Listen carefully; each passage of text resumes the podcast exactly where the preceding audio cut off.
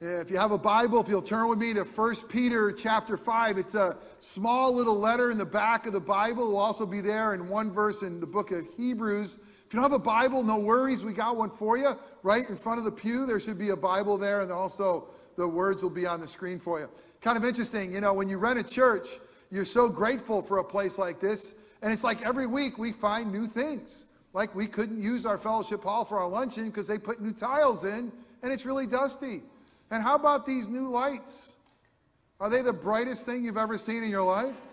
We've gone from barely being able to see to I think that planes might be trying to land here right now.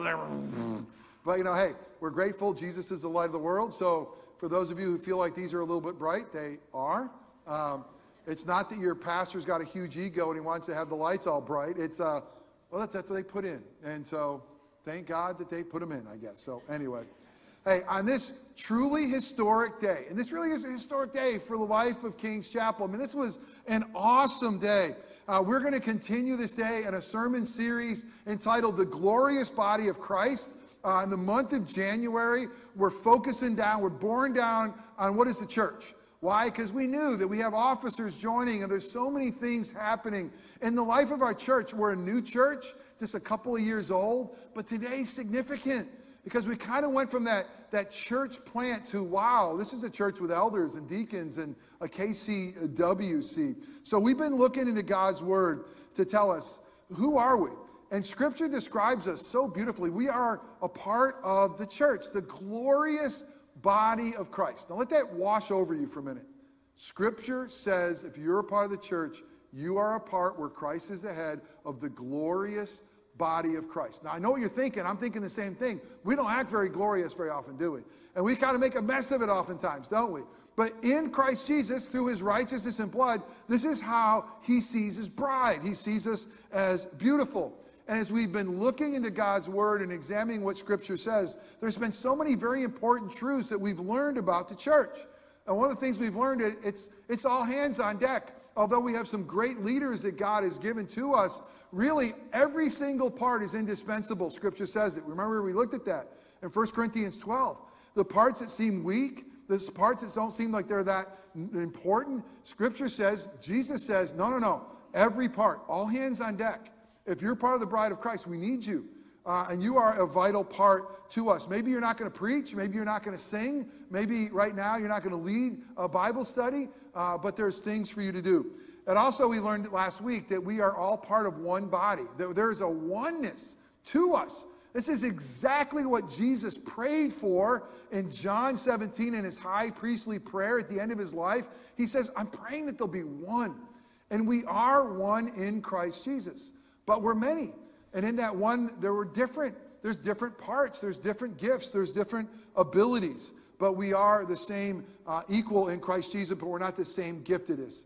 But then we also see that Christ Jesus, he himself, he gave his bride gifts. We looked at that in Ephesians four last week.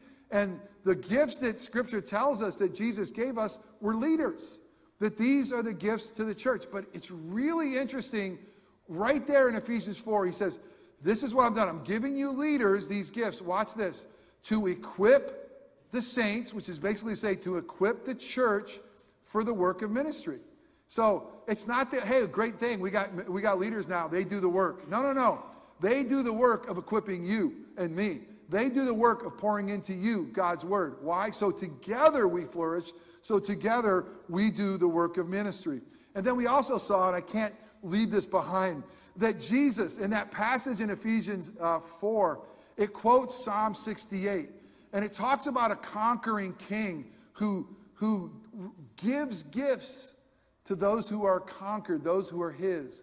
Now, I love it because Psalm sixty-eight says this conquering king received gifts. But Jesus, the King of Kings and Lord of Lords, Jesus who conquered death and sin, Jesus who conquers us, he gives us gifts. He gives us gifts. He gives us a gift of righteousness. He gives us a gift of justification. He gives us a gift of adoption. And he gives us the gifts. So just celebrate that reality. How often do the powerful and, and, and the, the wealthy give? And that is who our Jesus is. He gives us gifts through his victory. So Jesus gives us a gift. Why? To shepherd the flock. so that the glorious body of Christ can flourish. He gives us shepherds. And so we are going to see that God gave us shepherds and our newly elected officers. And I'm going to be really hitting the accelerator. We're going to go through this pretty quickly. We've had a great, wonderful full service.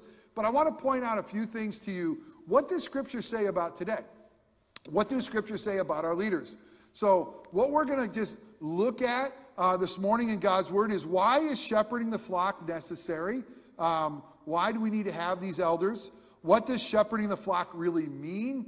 Um, who is to shepherd the flock? How are elders to shepherd the flock? And how is the flock to respond or to treat these elders? And so here's the reality. Uh, you're here, you're either an elder or you're supporting an elder. So this is for all of us. So let's look to God's Word. I'm going to read First Peter five, uh, verses one through five, and one verse uh, in Hebrews Hebrews thirteen. Let's be mindful that this is the very Word of God. Uh, as a matter of fact, in honor of God's Word, let us stand. Let us stand and honor uh, the Word of the Lord um, today. Hear, hear God's Word. So I exhort the elders among you, Peter writes, as a fellow elder and a witness of the sufferings of Christ, as well as a partaker in the glory that is going to be revealed. Shepherd the flock of God that is among you, exercising oversight, not under compulsion, but willingly as God would have you, not for shameful gain, but eagerly, not domineering over those in your charge, but by being examples to the flock. And when the chief shepherd appears, that's Jesus, you will receive the unfading crown of glory. Likewise, you who are younger, be subjective, be, be subject to the elders. Clothe yourself and all of you with humility toward one another.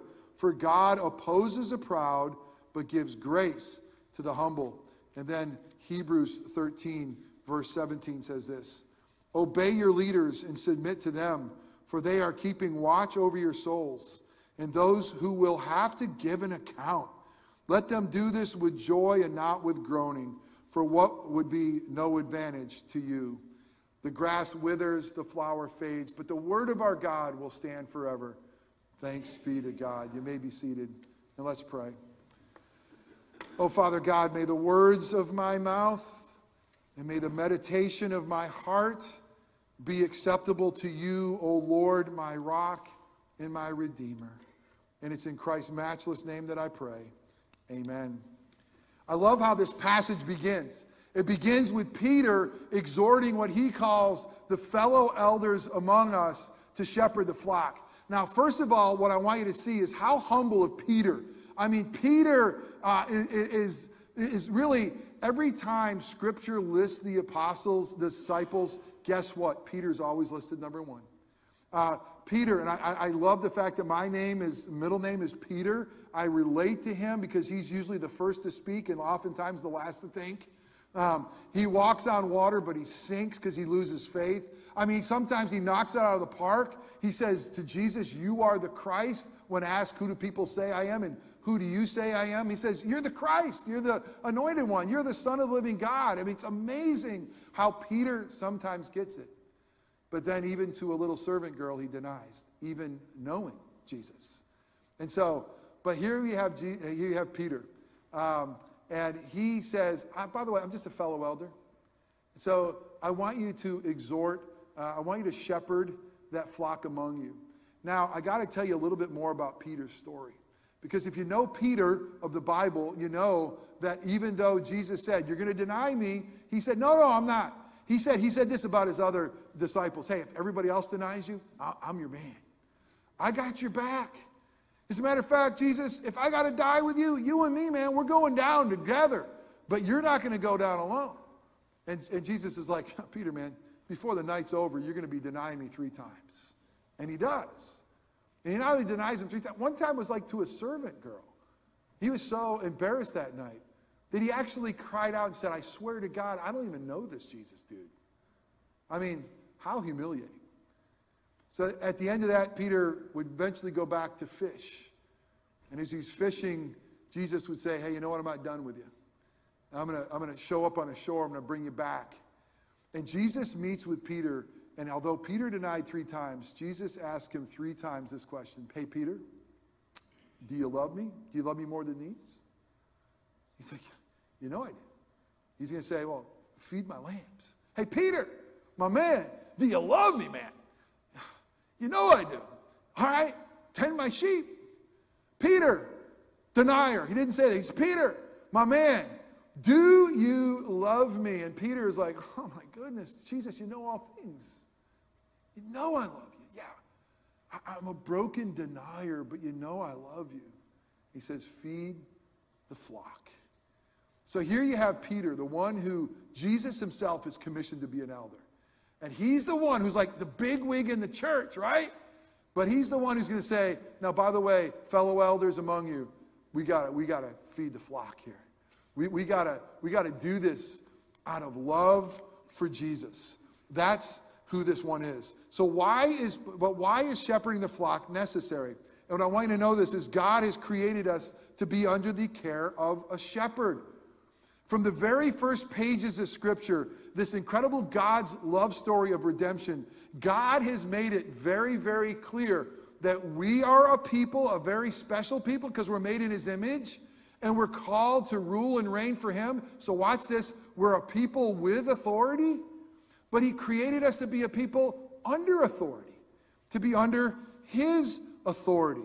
Here's the reality. God has hardwired all of us to have the need of a shepherd. To have somebody over us. On our own. Uh, and again, many times in the American ideal, it's this rugged individualism. But God didn't make us that way. On our own, uh, we cannot flourish as God is intended. We need one another. We certainly need Him more than anything, but we need to be shepherded. So why? Because God's created us that way. God has provided shepherds for His people throughout Scripture. The Bible continues to show us over and over that God provides for His people shepherd to lead them. Some of their names are Abraham or, or Moses or David or Elijah. The story is amazing how God shepherds His people through those He calls. But you know what about those shepherds? None of them are good enough. They're all knuckleheads, every single one of them. Every one of the shepherds that God raises up to lead His people, they mess up. And we always get longing for more. I mean, can you ever give us a shepherd that's going to be good enough to really shepherd us? And the only one is His Son, Jesus, that God Himself. You know, I love this as well. Why do we have shepherds? Because God's people are suffering and they need a shepherd. If you look at what happens around chapter five in First Peter, in First Peter four, God's people are suffering. And right after this, God's people are suffering. Hit pause. Are God's people not suffering? Are you not suffering? Is this not a really difficult time right now? I mean, I love you. I know your stories. I, I, I know that some of you right now are in some really, really hard places. Places you never dreamed of being, and you're there. And God wants to say, I'm there too, and I love you. And I'm with you, and I'm for you, and I'm going to provide you those who walk alongside you so you know that you're not alone. God's people are suffering, and they need a shepherd. And then, but ultimately, God Himself is our ultimate shepherd. I read it this morning, uh, Psalm twenty-three. That's a famous, the Lord is my shepherd. You hear it at a lot of funerals, memorial services. It's a great reminder that God Himself, He is our shepherd. But one of the passages you may not have read is Ezekiel thirty-four. It's a prophet in the Old Testament, and he's, he looks at the leaders, the shepherds of Israel, and he says, guys, what are you doing? You're supposed to be feeding the sheep, and you're feeding yourself. You're supposed to be protecting them, and you care about more about your own reputation. You're doing so many things for your selfish gain, and you're leaving my sheep. They're being scattered. They're being persecuted. They're hearing all the wrong things. Where are you? And here's what God says in Ezekiel thirty-four, years before Jesus comes. He says, that's it. I, myself, am going to shepherd my people. I, myself, am going to come and rescue the broken. I, myself, am going to bind up their wounds. I, myself, am going to feed them. I'm going to do it. And then you read through Scripture and you realize it's Jesus. He is that good shepherd. He is our ultimate shepherd. He is the one that God promised would come. That's been God's A plan from all along. God created us in the beginning to be shepherded by Him. And sin and rebellion drove us from Him, but God didn't give up on us. And God is ultimately going to be our shepherd. And these elders that became our elders, they're to point to the one who's the true elder. They're going to point to the one who's the true shepherd. He is the one. So what does it mean uh, to, actually, Peter says, shepherd the flock? What does it mean? Well, you know, sheep are dumb. Sorry, that's how we're described. And they don't even know if they eat all of the pasture in one place, they don't know to go look somewhere else. They'll stay there. They need a shepherd to lead the flock to pasture. So elders, what do you do? You lead this flock to pasture.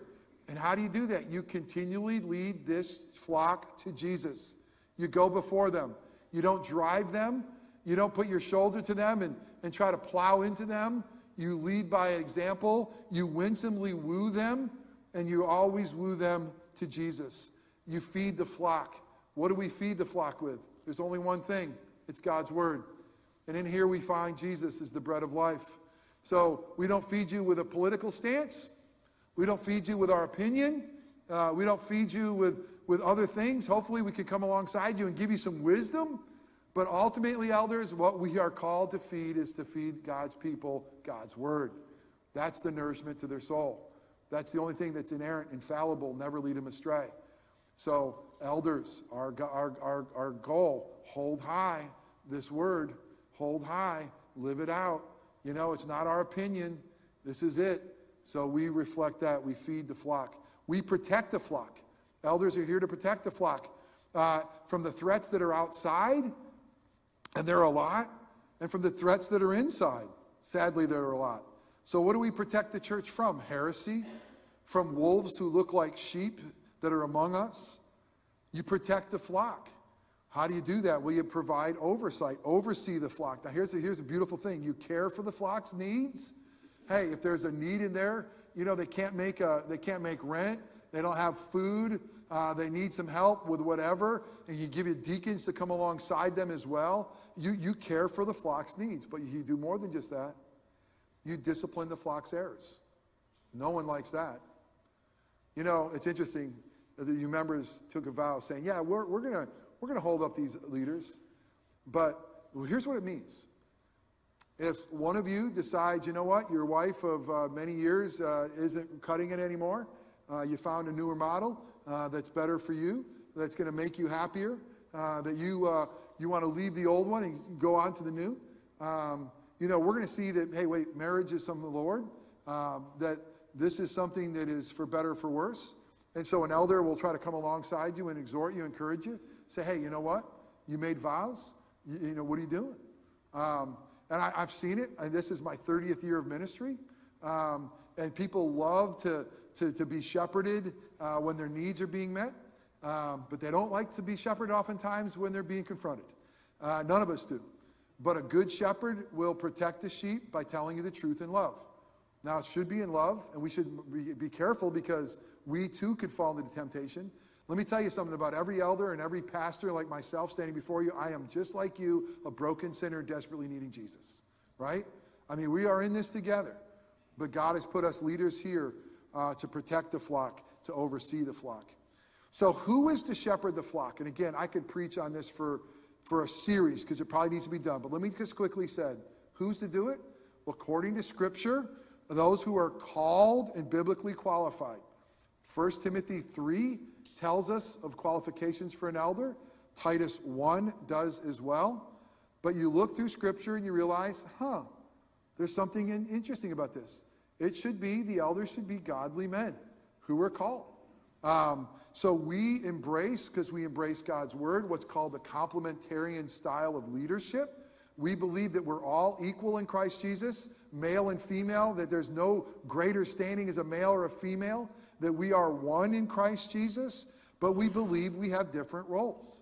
And we believe that if we're going to be obedient to Scripture, we follow it, as it teaches us, that our elders are going to be godly men. But that's why we have a K C W C, because you read through Scripture and realize we got to have to do this together for us to truly fit, flourish. So that's who. How are you, the elders, to shepherd the flock? Well, Scripture says in verse two, they're to do it willingly and eagerly, according to God's word. Why do we do it? Well, I think Jesus said to Peter and over and over and over again, do you love me? Because motivation for serving me shouldn't be anything other than love. Elders, eagerly shepherd the flock because you love Jesus. and he loves you. Shepherding the flock should be incarnational.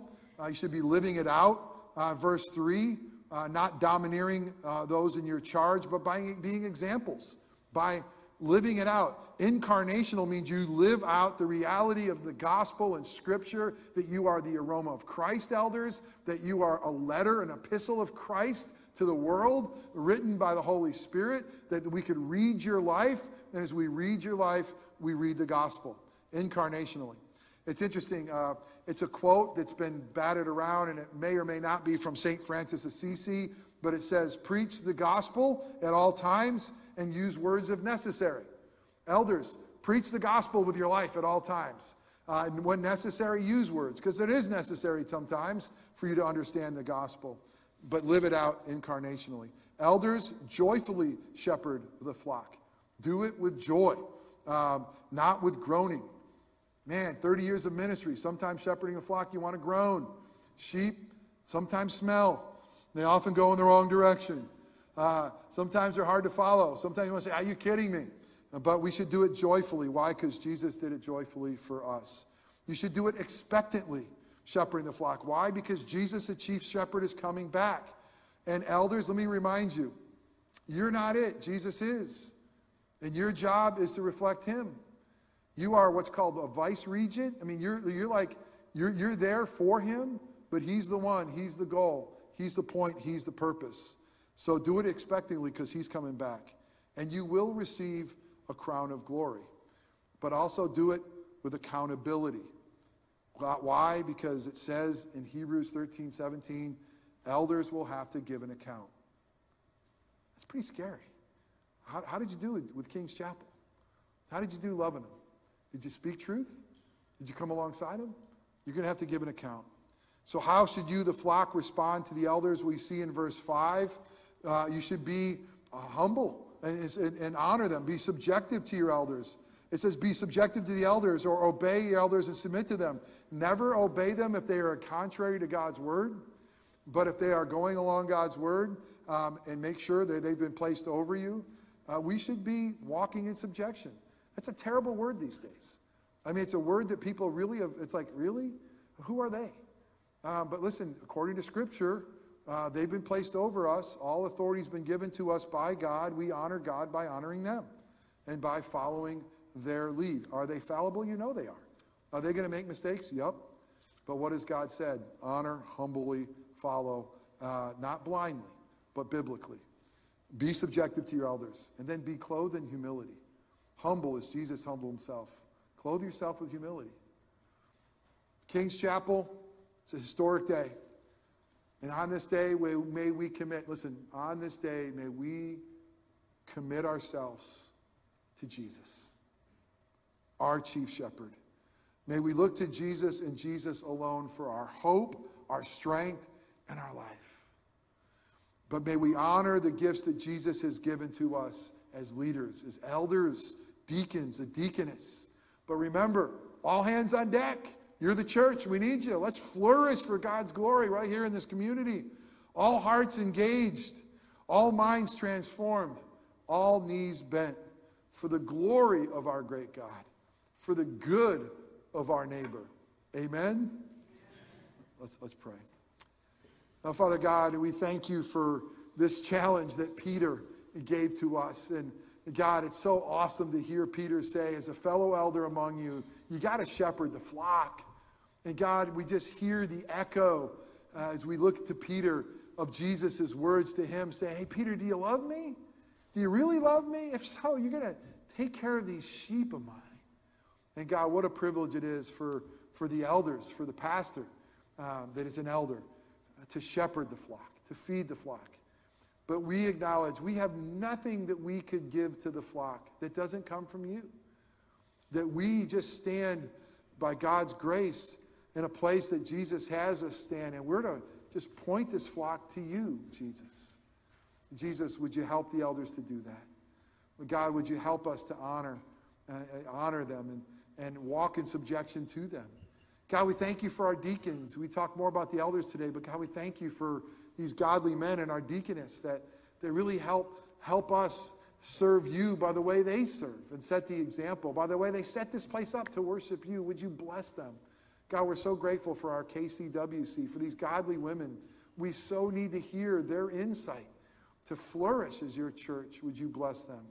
But God, I pray for the person who didn't stand up here. Maybe even a guest. That God, if they're yours, they're a vital part of the church, the glorious body of Christ. All hands on deck. Why? For the glory of our great God and for the good of our neighbor, we pray in Christ's name. Amen.